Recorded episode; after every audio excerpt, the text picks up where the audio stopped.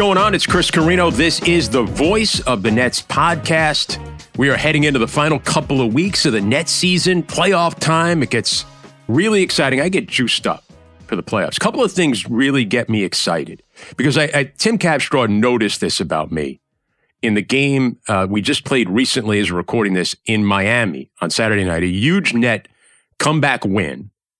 I'm sure we might get into that a little bit later on here on this uh, this mailbag episode of the Voice of Nets podcast. But a couple of things get me psyched up. One is great weather.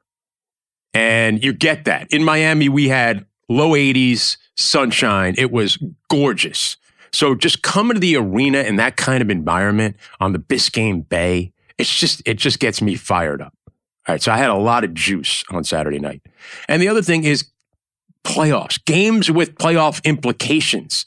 And that game against Miami had huge playoff implications. So those two things got me fired up. So now as I record this, we got kind of like spring is in the air in the, in the Northeast and the games have playoff implications, even though I'm coming off a very late night coming back from Orlando in a game that, yes, had some playoff implications and did not work out well for Brooklyn. Uh, I'm excited to be recording this and excited to be doing it with uh, my producer slash engineer here, Isaac Lee, who's joining me, who's going to moderate the mm. mailbag. So you're Moderate, producer. I like that word. Yes, you're a producer, engineer, and moderator. Moderator. It's like All meet right. the press. Adding that to my resume. Yes. Podcast moderator. Along with all your other accomplishments, including the book of Lasso, which we're not, I don't think we'll get into too much Ted Lasso, but you never know when you and I are together. You never know. May do that. You never um, know. Yeah. So we're, we're coming back from Orlando last night, Isaac. And, you know, again, I got home about 3 a.m. and it was disappointing. But I'll just point this out. The, the Nets went down to Florida. I know Jacque Vaughn wanted to get two wins because you're, you're in that mix now for the five, six, seven spot. The Knicks, the, the Nets, and the Heat are all jumbled up. You wanted to get two wins. You probably, if you would have said, you you have to absolutely get one. You got to go one and one in this back to back. Um, the one I know people think Orlando is some kind of pushover because they they're not going to be in the playoffs this year, but they are a sleeping giant. I think. I mean, watching them in person yesterday, Banchero didn't even go off, and he's going to be the rookie of the year. He didn't even have a huge impact. Franz Wagner controlled the game, and Markelle Fultz has redeemed himself, maybe not to the level where he was supposed to be coming out of college. Um, but I love the relationship with him and Jamahl Mosley. Jamahl Mosley, their head coach, who most people probably couldn't identify if he was walking around Orlando. But he, I really like him being around him at his press conference. We actually watched the end of the San Diego State game uh, on the TV with him uh, after his press conference. Um, really, really impressed by him. But he has such a great relationship, Markelle Fultz. Every once in a while during the game, I see them with their arms around each other's waist talking to each other. You just tell there's a warmth there that's important. And they're going to get a lottery pick this year. I mean, if they hit the lottery and they get a Wembanyama, Oof. I mean, come on. Oof. Get your Orlando stock right now. But you know what it is? It's really, you know what it is, Isaac, too? And you, you you're a Clipper fan, right? You're out yes. in LA. Yes, sir. You know, Clippers found this out for a while and they hit on it a little bit. If you get enough lottery picks eventually, like you got to be good. Mm-hmm. Like uh, people used to mock the, the Sixers in the process and they had all those lottery picks. And, you know, people think it didn't work out. Well, you know what? No, it did because they got Joel Embiid. Yes. And they turned Ben Simmons into James Harden. Mm-hmm. And they're making a run at the title this year. I don't know if they're going to win, but so it worked out a little bit. You know, Sacramento this year. Look how many mm. lottery picks they've accumulated. Like the beam. Yeah, like the beam, right? And they're they're we saw them in person last week and they're terrific. And they they beat the Nets and they didn't even have um, Kevin Huerter in the first quarter got hurt and went out. What a trade that was. Again, that, that was using your your assets to make trades to bring in guys like Huerter and Sabonis to go along with guys you drafted like Fox. So, you know, it mediocrity is not rewarded in the NBA. Like you don't get anywhere being mediocre in the NBA. Either be really good or really bad. And uh, the Magic have been bad for a while, but now you know what? They were five and twenty. They are over five hundred for like the last three, four months, and in this little stretch now, last week with Miami, the Knicks, and the Nets all battling for five, six, seven, Orlando's beaten all three of them. So, yes, you don't want to panic. I don't want to make excuses for the Nets, but they played at eight o'clock in Miami on Saturday night and then had to play at six o'clock the next night in Orlando.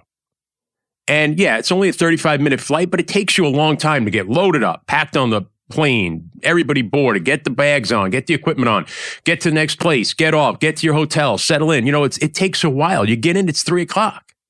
So, eh, listen, the, the Knicks, the Nets, and Miami have all lost to the Magic. So there's no shame in that in last week. And you needed to beat Miami because now you get a win and you gave them a loss. So that's that's where we are with the Nets. Now, I, I thought we thought it'd be a great idea. Steve Gold, Goldberg, our producer, and Isaac, we got together said let's let's do a mailbag episode here. Uh, let's connect with you guys out there. And, and I solicited some on Twitter, and the net solicited some on Instagram. Uh, so we got ourselves some questions, and they're going to run the gambit, obviously, from the Nets to the in the Brooklyn years, the New Jersey years. We're going to talk food, all kinds of stuff like that. So stay with us, as they used to say on Sports Phone. And uh, and Isaac, uh, let's let's let's you're gonna you're gonna interpret these, or, or you're gonna moderate these. Hmm. Give us who who gave us the question. Maybe give us a little context as well.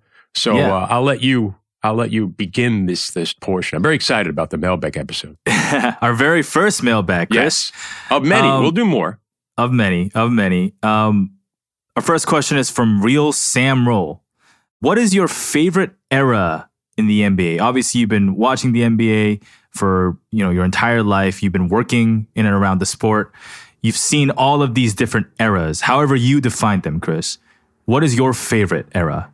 I guess where he asked about NBA era, not just Nets. I could give you both. I can give you both. Let's do both. Why not?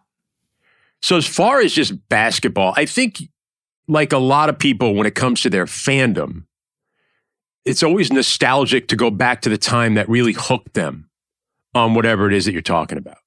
You know, like I I'll always as as great as the Yankees have been in my life and I'm a huge Yankee fan, I'll always go back to the late 70s being like a 7 or 8 year old kid getting hooked on basketball. Uh excuse me, getting hooked on baseball and watching those Yankee teams, you know, Graig Nettles was my favorite player, Reggie Jackson and Thurman Munson all that. So but when it came to the NBA, I was a little I was a little late as far as where gravitating toward the NBA. I was a huge college basketball fan when I was a kid. Remember, I was a Villanova fan, and and that run they made, and when they won the championship and they beat Georgetown, I was like a, I was like a real, actual Villanova fan that whole year. You know, I had their stuff up on the wall. I was following them in the tournament, so that was like a huge deal when they when they beat Georgetown. When I was watching that, the NBA. I mean, I I I liked the NBA as well. I was a huge Bernard King fan when I was a kid, but I mm-hmm. really got hooked in like where like a lot of people in the NBA got hooked uh, in that early 80s, you know, that was the Knicks, Bernard King, but also those years with the Lakers and the Celtics and the Magic Sixers Bird. and Dr. J. Yeah, Magic and Bird. Like, that's what really hooked me into the game. Now, I'm not as uh, get off your lawn. It was game was better back in the 80s guy that it is now. I think it's as entertaining as it's ever been right now. But I always gravitate towards those Sunday afternoons, turning on CBS and uh, and watching those those battles between those teams and seeing games at the old Boston Garden. That to me was my favorite era. I know uh, this is way Hmm. before you were even born, Isaac. No, but I do know a lot about it as as somebody who studied a lot of NBA history. Um, you got to watch Kareem, Yeah, Kareem Abdul-Jabbar. yeah. As as as an older, you know, I don't remember Lou Alcindor and I don't remember young Kareem, but I remember Kareem, you know, energized with Magic coming to the Lakers and Cap. Yeah. This is Cap. The cap, the captain. And it wasn't that I rooted for those teams. It was just because because I was growing up in New York and I did I did like the Knicks. They were bad for a while, but I did like Bernard King and they had a little good run there, like '85. But that's probably the, my favorite era. Now I do again. I comparison is the thief of joy is my one of my favorite things to say. Um, so that doesn't mean I don't like other eras. I mean, I mean how you know how could you not you know love those you know, when when the game starts to get up tempo now, we're, and we're seeing games in the 150s and 140s. Funny, I was watching highlights of Jason Kidd the other day, It was his 50th birthday. Happy birthday, J Kidd. I know things are a little tough for Dallas right now. Looking rocky. But he did celebrate his 50th birthday the other day, and and and one of the NBA sites on social media put out all like his great passes and his great plays. And he was such a clutch player. And this leads me to my favorite era of Nets basketball. Had to be the Jay Kidd years, my first years doing play by play. And there was this one play where he's against Detroit. I remember it was a, it was a, a, playoff game, and it's a Sunday afternoon in Detroit, and I'm courtside, and it happened right in front of me. He gets at the top of the key, he works right of the lane, he drifts out to the baseline, right baseline, fade away, big bucket, clinch the game. They go up, I think, 2-0 on Detroit in that series, and the score I think was like 79-73. This was the final seconds of the game, Isaac.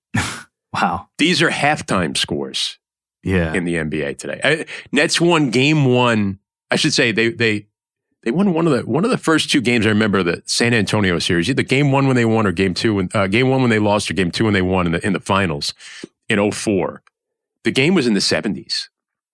I mean, I, I don't know if that's better, but it, it was certainly different than it is today. Much more physical. Yeah. So yeah. yeah. So those are my two Okay. favorite eras right there. Okay. Also, Isaac, you have to. I tend to. I tend to to speak a lot and go off in different directions. You have to make sure you you lead me that make sure I answered the question properly.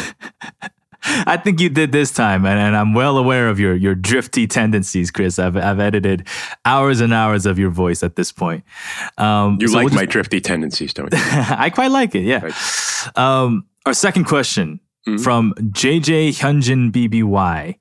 Who is the best matchup for the Nets in the first round of the playoffs? I'm assuming best meaning who gives the Nets the best chance Yeah, to move on. yeah. That's a that's going to be tough because you know you could say if if they have an outside chance of you know they're only a game and a half of this, we tape this game and a half behind the Knicks to get into the fifth. So you'd always say, well, as high up as you can go, you're going to face a lesser team.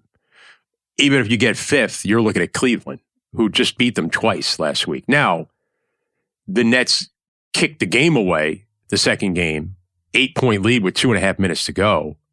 Uh, just turned it over and couldn't control. It was a, a circus down the stretch, and they end up losing that game. So you think, well, they could probably play with them. The, the problem with Cleveland is they've got those two bigs up front, Evan Mobley and Jarrett Allen, and the Nets struggle with size and rebounding. They don't rebound the ball well. And Cleveland is the best defensive team in the NBA, number one defensive rating in the NBA. And the Nets have struggled. That's that's not the strength of the Nets. Offensively is not the strength. So so that's not a great matchup, right? But do you want to play Philadelphia Oof. and Joel Embiid? Certainly not. I, that, I don't know about that. I mean, it would be a great storyline. You're going up against Harden, and you're you only you don't have to travel. You're only going down the road to Philadelphia, really. And but Embiid is scary. Now, the one thing though that does, and and let me go through the team. So that that's scary. Then Boston is the other possibility.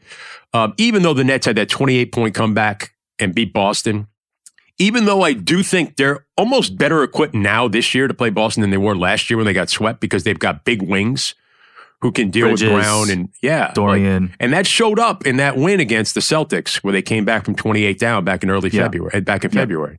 So that's a possibility, but do you really want to play the Celtics in Boston in a, in a postseason? No.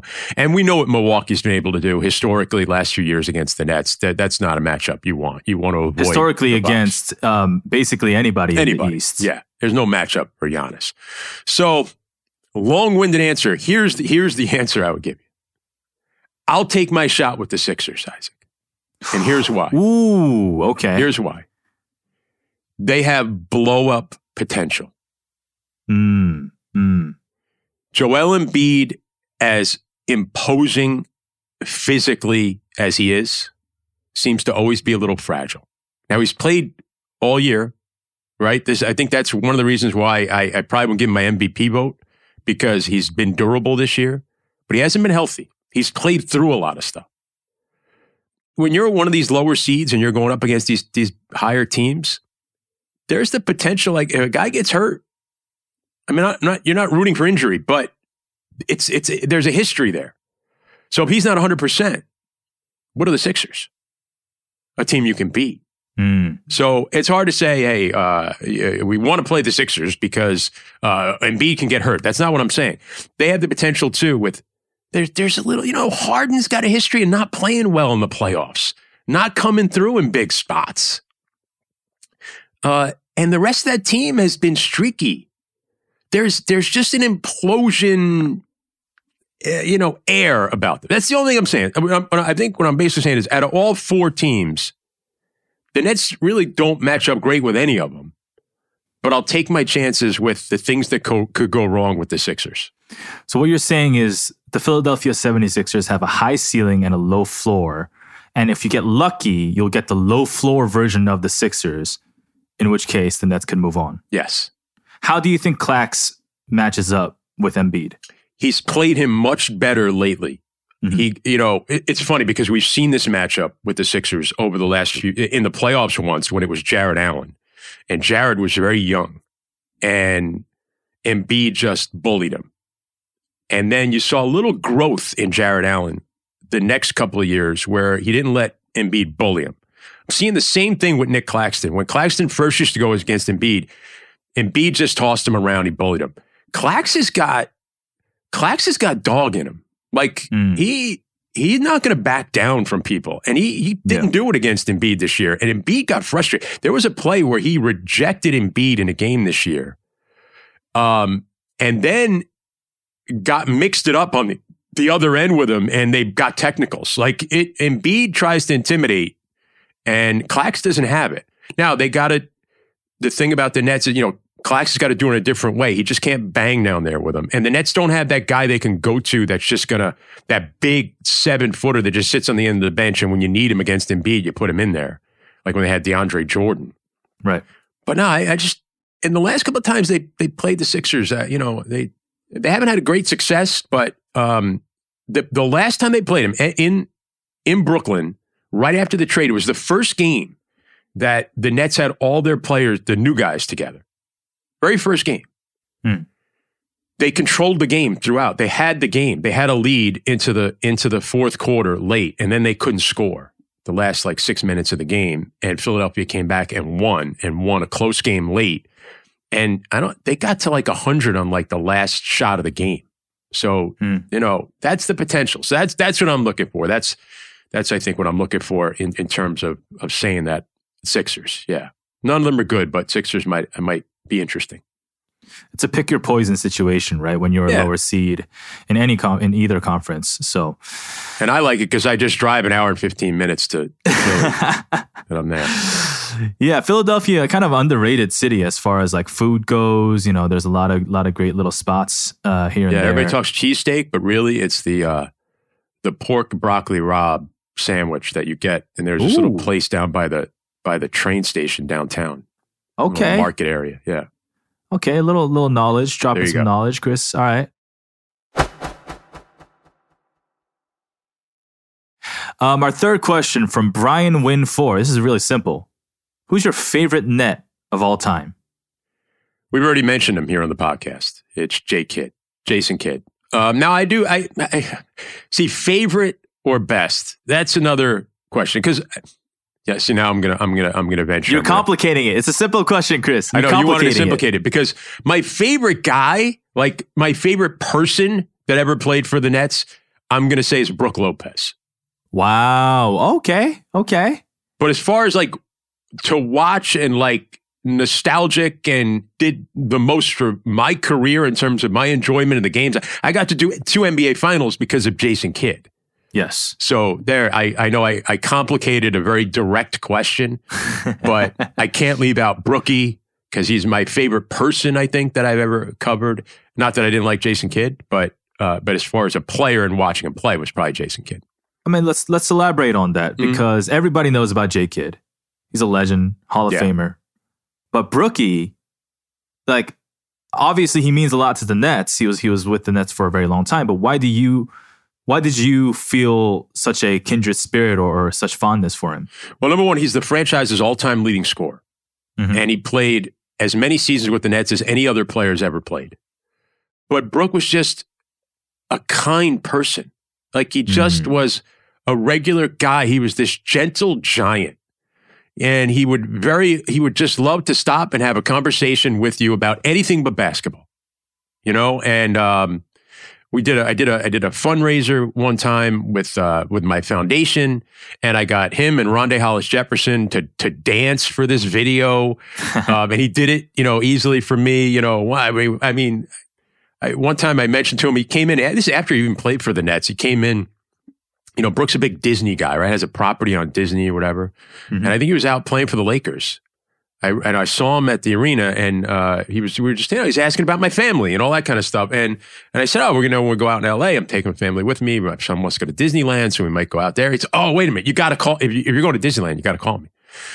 So I let him know. I said, yeah, we're going on this day, wherever. He goes, oh, I'm gonna I'm gonna set you up and set us up with like a concierge, like a person who traveled with us. It was like a fast pass, wow. went on the rides with my son. It was unbelievable, and he took care of it all and was happy to do it. Like he wanted to show off Disney for us. Like he was yeah. that kind of guy. Like he's just yeah. a, he's just a just a uh, just a sweetheart of a person, and I am I am so happy for him right now. What's going on in Milwaukee? The fact that he got a ring, um, the fact that he's getting talked about for defensive player of the year this year. I mean, he had mm-hmm. we I know we played him recently out in Milwaukee. He didn't have the, the Nets weren't playing a lot of their their regulars, but they they're they were it was a close game down the stretch. Brook had nine block shots, most block shots in wow. a game this year wow. in the NBA. So uh, really, really happy for Brook Lopez and all his success. That's awesome. Yeah. That's awesome. Yeah. I mean, besides him being a nice person, even him as a basketball player, you see him evolve over the years, right? As a net, he's a low post, bruising, traditional center. And then as the years went along, he developed a three point shot. He developed a defensive yeah. game that was far beyond what we would have expected from an offensive big. Splash Mountain. You know, Splash call him, right? And and he here's the thing about it, and I and I'm not trying to toot my own horn here, but when he played for the Nets, it used to frustrate me, and I used to say it all the time on the air. That all these coaches wanted to make him a back to the basket low post guy, and that's not what he wanted to do. And it's not, mm. and he was automatic from the elbows and the top of the key. And I understand those are not the analytics shot, but you know what analytics are? Analytics are stats. And the analytics used to say Kevin Durant, Kyrie Irving. I remember we used to when when they were on the Nets, they used to shoot a lot of mid range shots because even the analytics would tell you those guys are a plus from that area. Mm-hmm. And Brook was automatic with that mid range jumper. The best shot is a shot you can make. Exactly. Well said, Isaac. And the thing is, if the guy's automatic from the top of the key, Sometimes I think he probably was better there than he was catching it down on the block. So put the ball in his hands at the top of the key, because then he could either make a play off that, because he could get to, he could dribble, he could put it on the floor and go, or he could run the offense in the high post, or he could take the shot. If you if you if you play drop on him, he's going to take the mm-hmm. shot and he's going to make mm-hmm. it. He used to frustrate the hell out of me, and Look what happens. Budenholzer embraces his jump shooting, he moves him out. You know, it started with Kenny Atkinson. Kenny Atkinson was the when it was Brooks last year. Kenny made him take threes, and Brook took more in his career than he had in his in that season than he had in his whole career, and he made yeah. him. And you started yeah. to see it right there. So the guy could always shoot, and I always thought he was an incredibly underrated rim protector. And now the way the Bucks play, they play him in drop. He's at the rim. He guards the rim, and then he can spread the floor. He can still make plays off the high post if he wants to. Um, and you're seeing him thrive right now, and he's got a ring because of it. Absolutely, absolutely. Um, our next question was actually going to be, who do you think the greatest? who do you think is the greatest net of all time? But we already stepped on that as Jay Kidd. Yeah, if we want to throw if we're going ABA, then we might have then we then we further complicate it by throwing Dr. Yeah, J in there. Well, Doc yeah. Doc definitely has to be up there. Um, yeah. For the for the, the New York Nets who won the the most recent basketball championship in the New York area, and that would be 1975. Oof. Yeah, yeah. I mean, I can't, I can't talk, I can't talk any trash. Um, we're just going to move on to this next yes. question here from Anthony Chobot 20. What's your favorite moment from the 10 year anniversary of the Nets? Uh, so you say so over the last 10 years, I guess, or just this 10 year anniversary? What do you Ooh. think, Isaac? Because they're celebrating both, the Chris? 10 year anniversary. Chris, why don't why don't we interpret Anthony's question as a as a dual pronged approach? Um, I think I've talked about this before that the the beginning in Brooklyn was a bit muted because Hurricane Sandy hit. Like Mm. the first game, they they played some preseason games, but the first regular season game was supposed to be Nets Knicks. And it was going to open up Barclays Center first regular season game, and then Hurricane Sandy hit. They had to postpone everything, um, and it was a it was a tough time in the in that area, you know. So it was muted a little bit.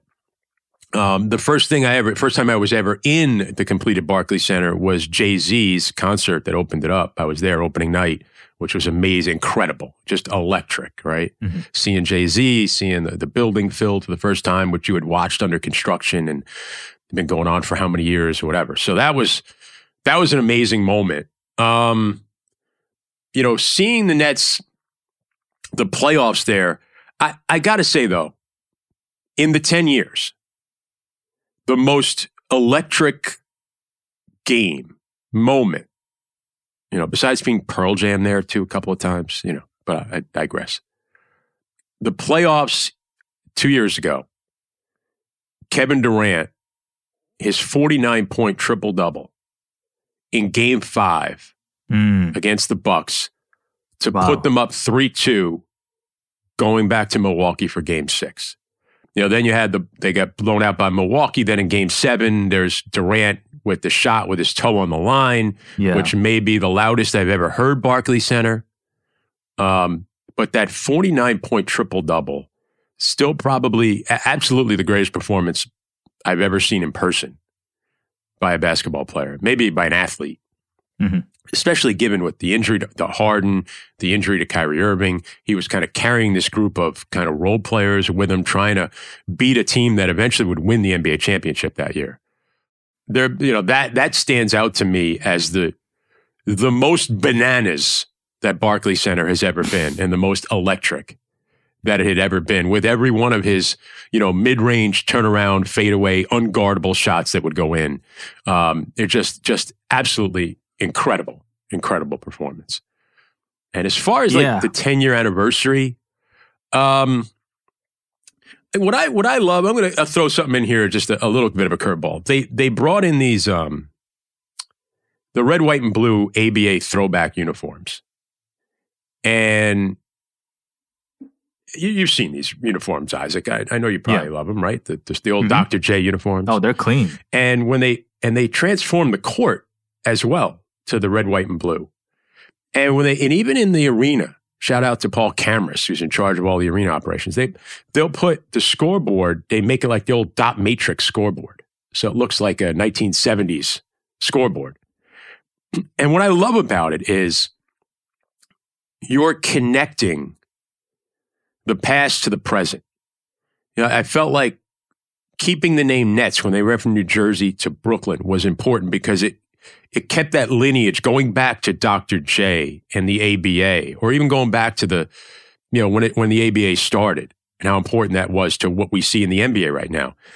And also it connects the fans because yeah, we focus on Brooklyn and Brooklyn's in that building and it's a low you remember we talked to to the director the director Shaka King and he talked about when I go in there it's like my neighborhood's in here.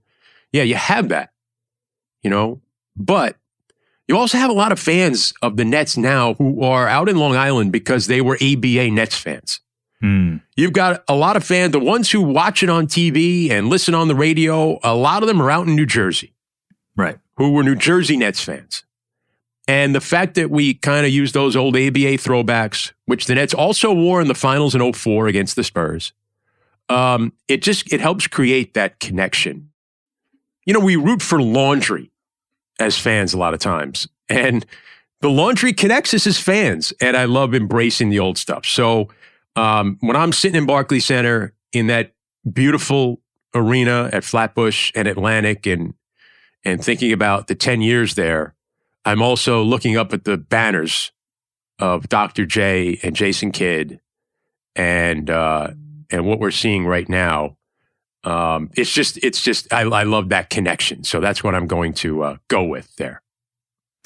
Great answer, fantastic answer, and you know, acknowledging the fans.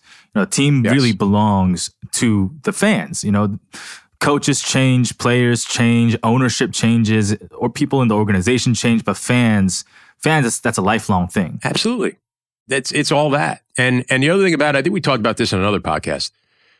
I think I, I broke it down. There were like only 14 franchises that have won a championship in the NBA in the last 40 years. Mm-hmm mm-hmm. or 12 or 14.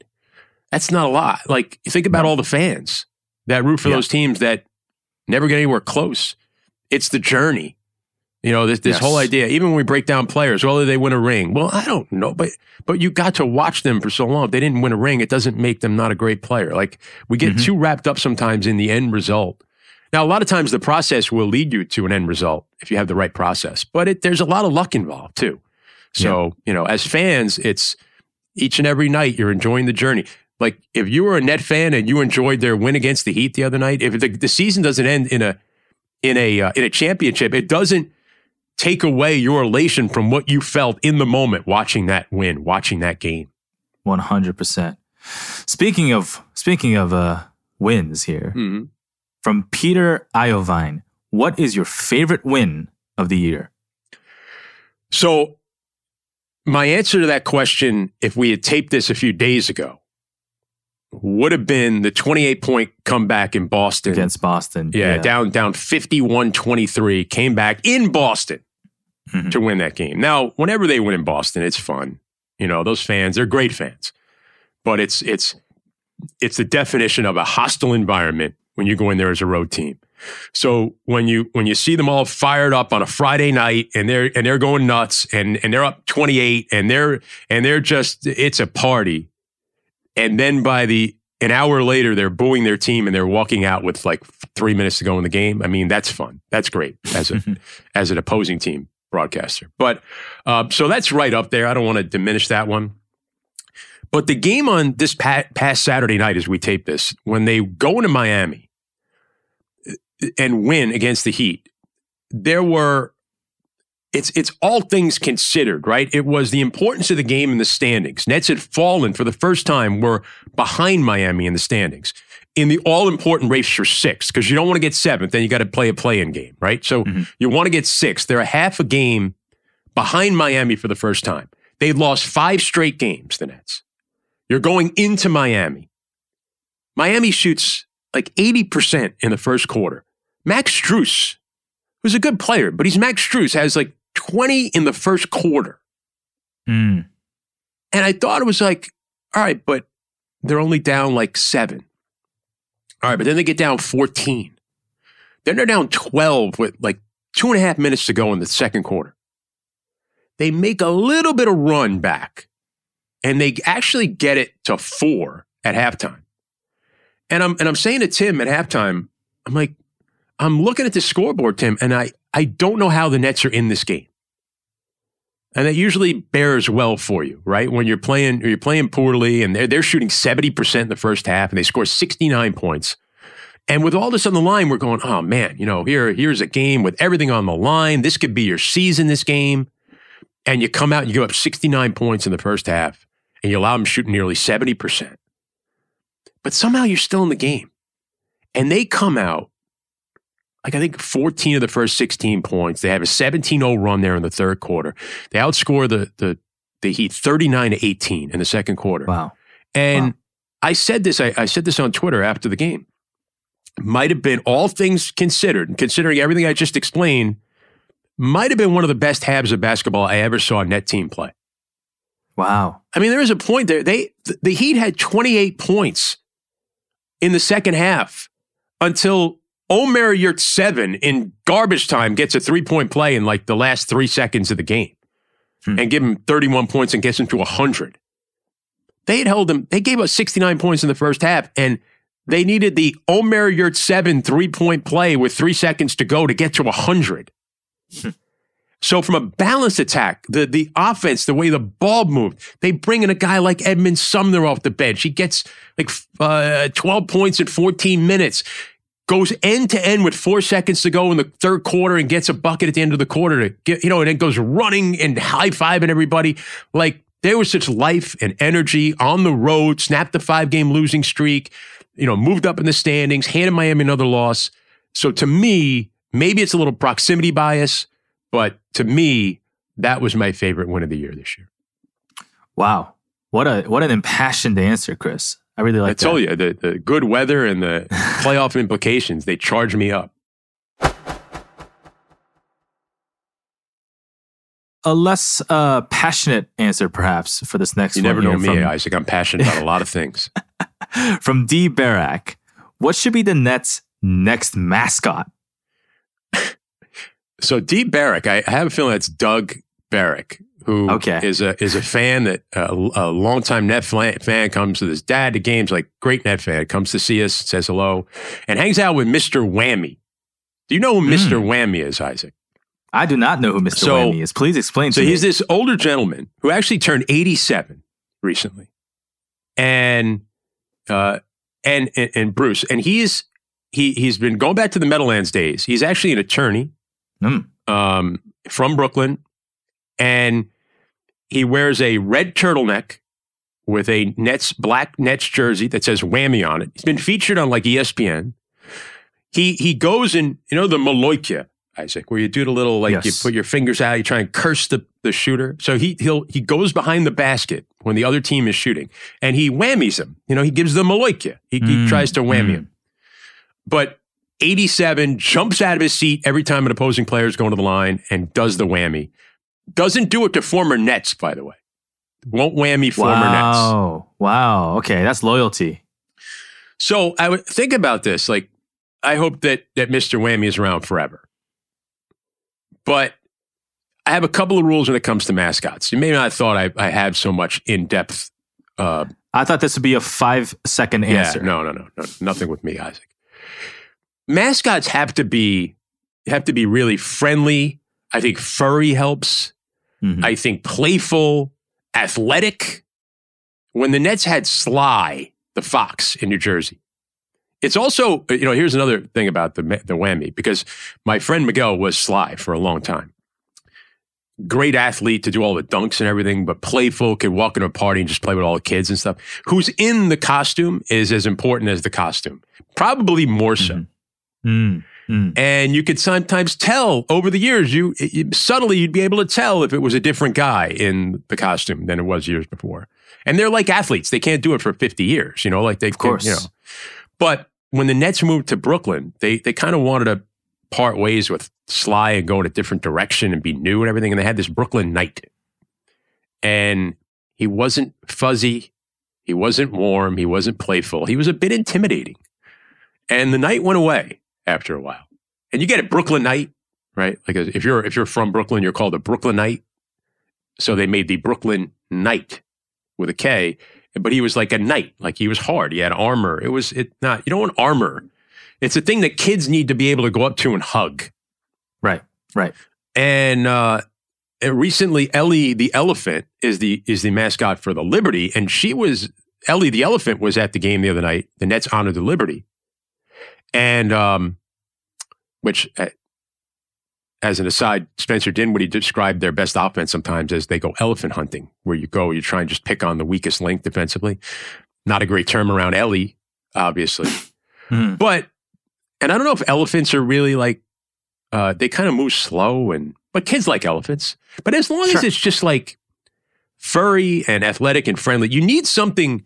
I, I would love to see it one day come back as long as it's like furry and friendly and because sometimes when you have these like community events or you go to visit schools, like nothing gets kids charged up like a, an energetic mascot coming in and playing with them and they get all charged up and it Right. it makes it fun for the for them. It makes it fun for the players that are there doing an appearance. So that's like kind of really analyzing it. But so maybe if Whammy, like down the road, and I again, I hope Mr. Wham is around forever.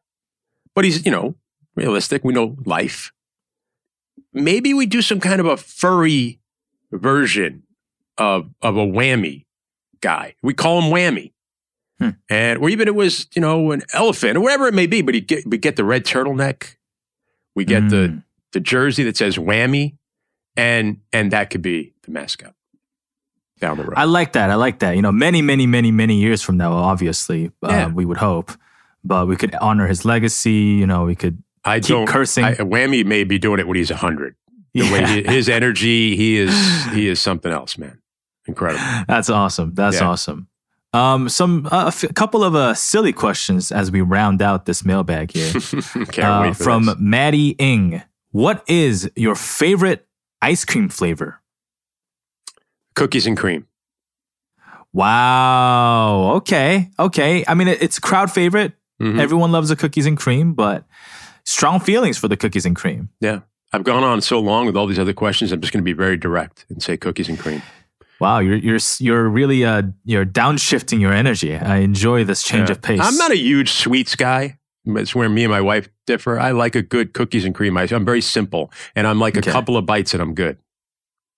I mean, cookies and cream. If it's really good, I'll eat a whole bowl, but I won't eat a container. Mm, mm.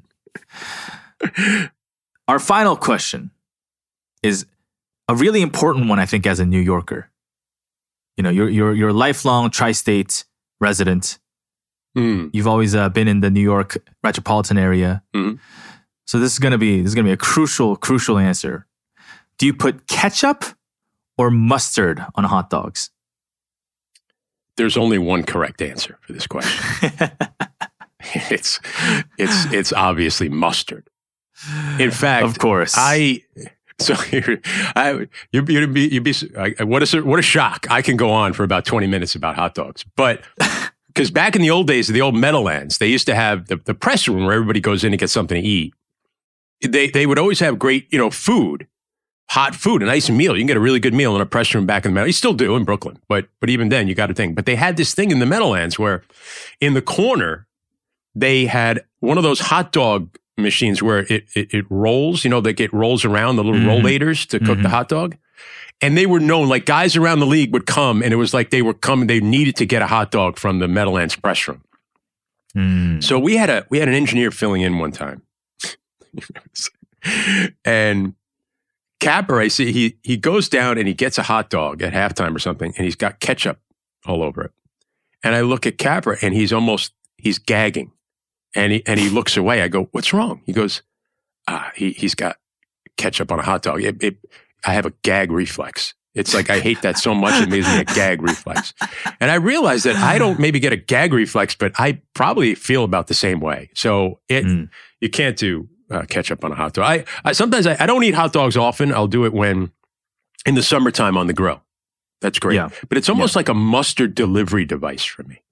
I got to have a, a lot of golden, spicy brown mustard on that Mhm, mhm. to deliver the hot dog.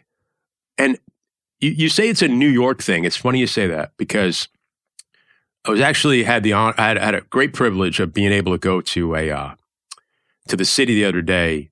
Fordham University sponsored a memorial for a great Fordham alum and the godfather of Fordham broadcasting, Vin Scully. Right, you know, out in L.A., you know, Vin Scully's a big deal, right? Legend, legend. Uh, so I went to the, the actual memorial mass for Vin Scully at St. Patrick's Cathedral. What a great morning that was. You know, Vin's family was there and everything. It was really a nice thing. And uh, my son's a freshman at Fordham, and, and all the kids from the radio station that are working there now went and we were there in the front. It was great. Um, but afterwards, I'm I'm leaving, and they have those hot dog stands on the corners, and you know, and the dirty water dogs, as we used to call, as we always called them, and they're so probably so bad for you, but my I was so tempted, but it was in the morning. I hadn't even eaten breakfast yet. Like I just couldn't do it. But yeah, those those with plenty of mustard, a little kraut.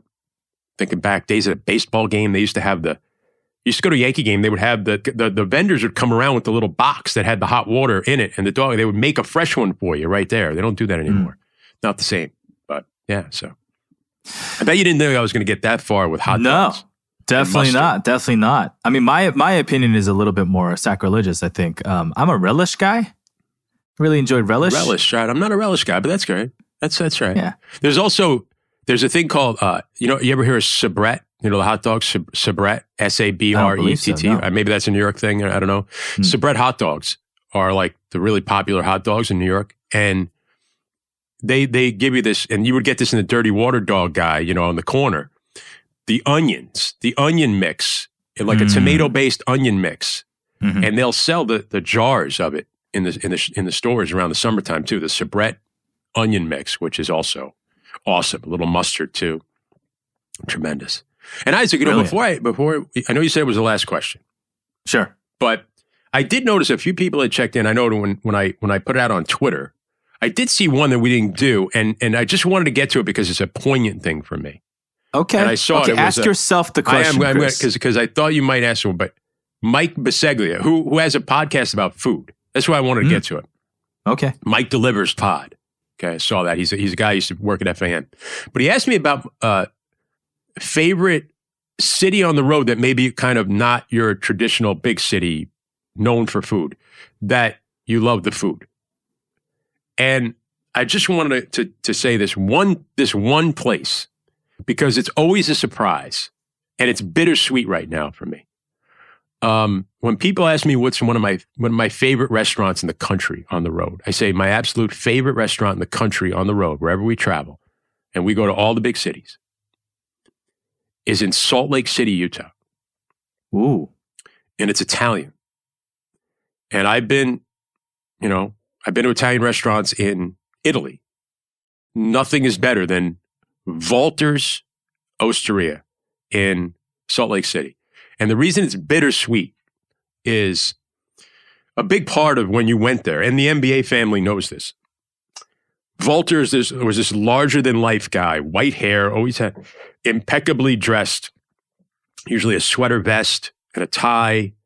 And he greeted you like you were his long lost cousin when you came in every time. And if he got to know you, forget it. He was just the hug. I never got hugged harder than Walter.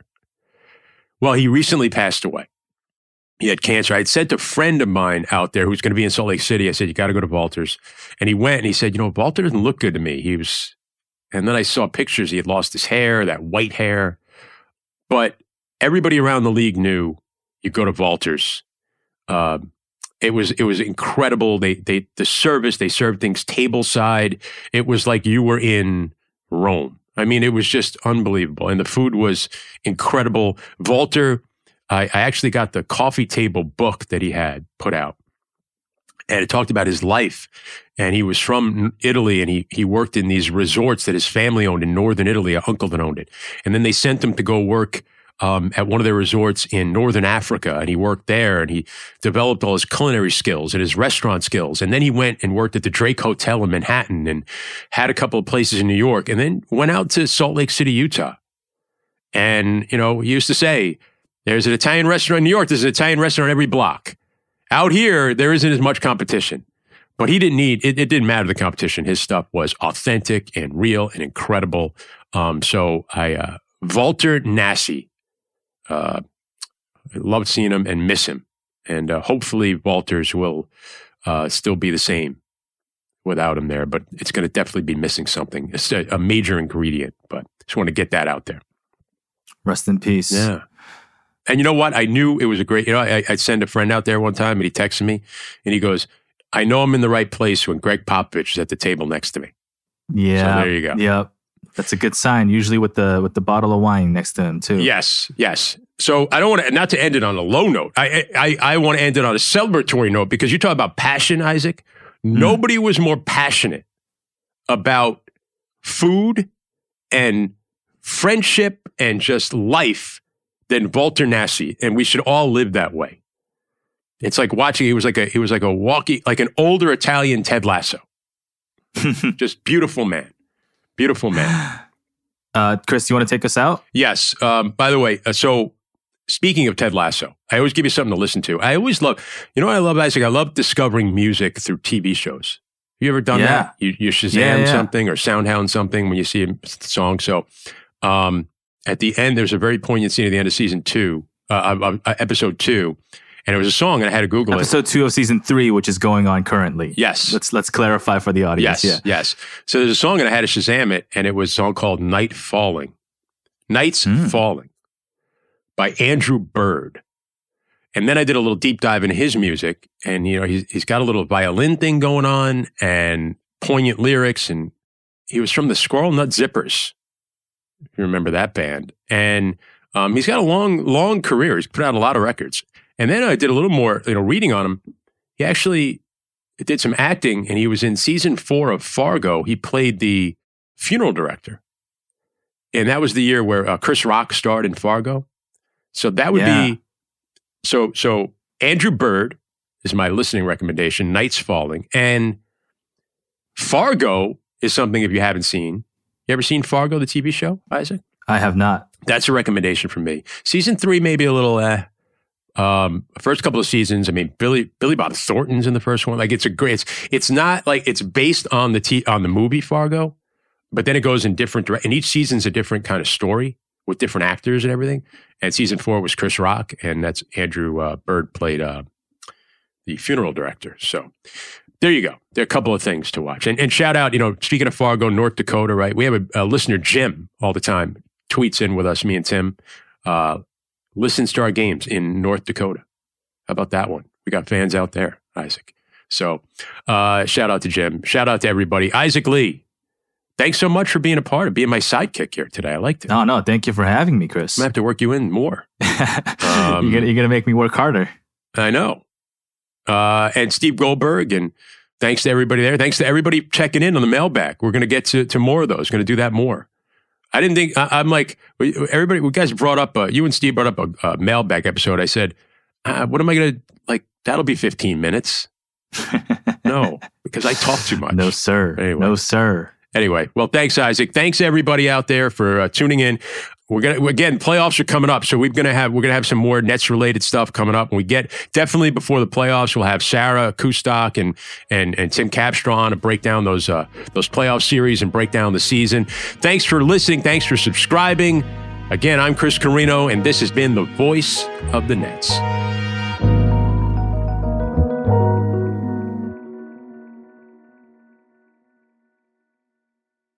When you're an American Express Platinum card member, don't be surprised if you say things like, Chef, what course are we on? I've, I've lost count. or, Shoot that, shoot that. and even Checkout's not until 4, so. because the American Express Platinum card offers access to exclusive reservations at renowned restaurants, elevated experiences at live events, and 4 p.m. late checkout at fine hotels and resorts booked through Amex Travel. That's the powerful backing of American Express. See how to elevate your experiences at americanexpress.com slash with Amex. Terms apply.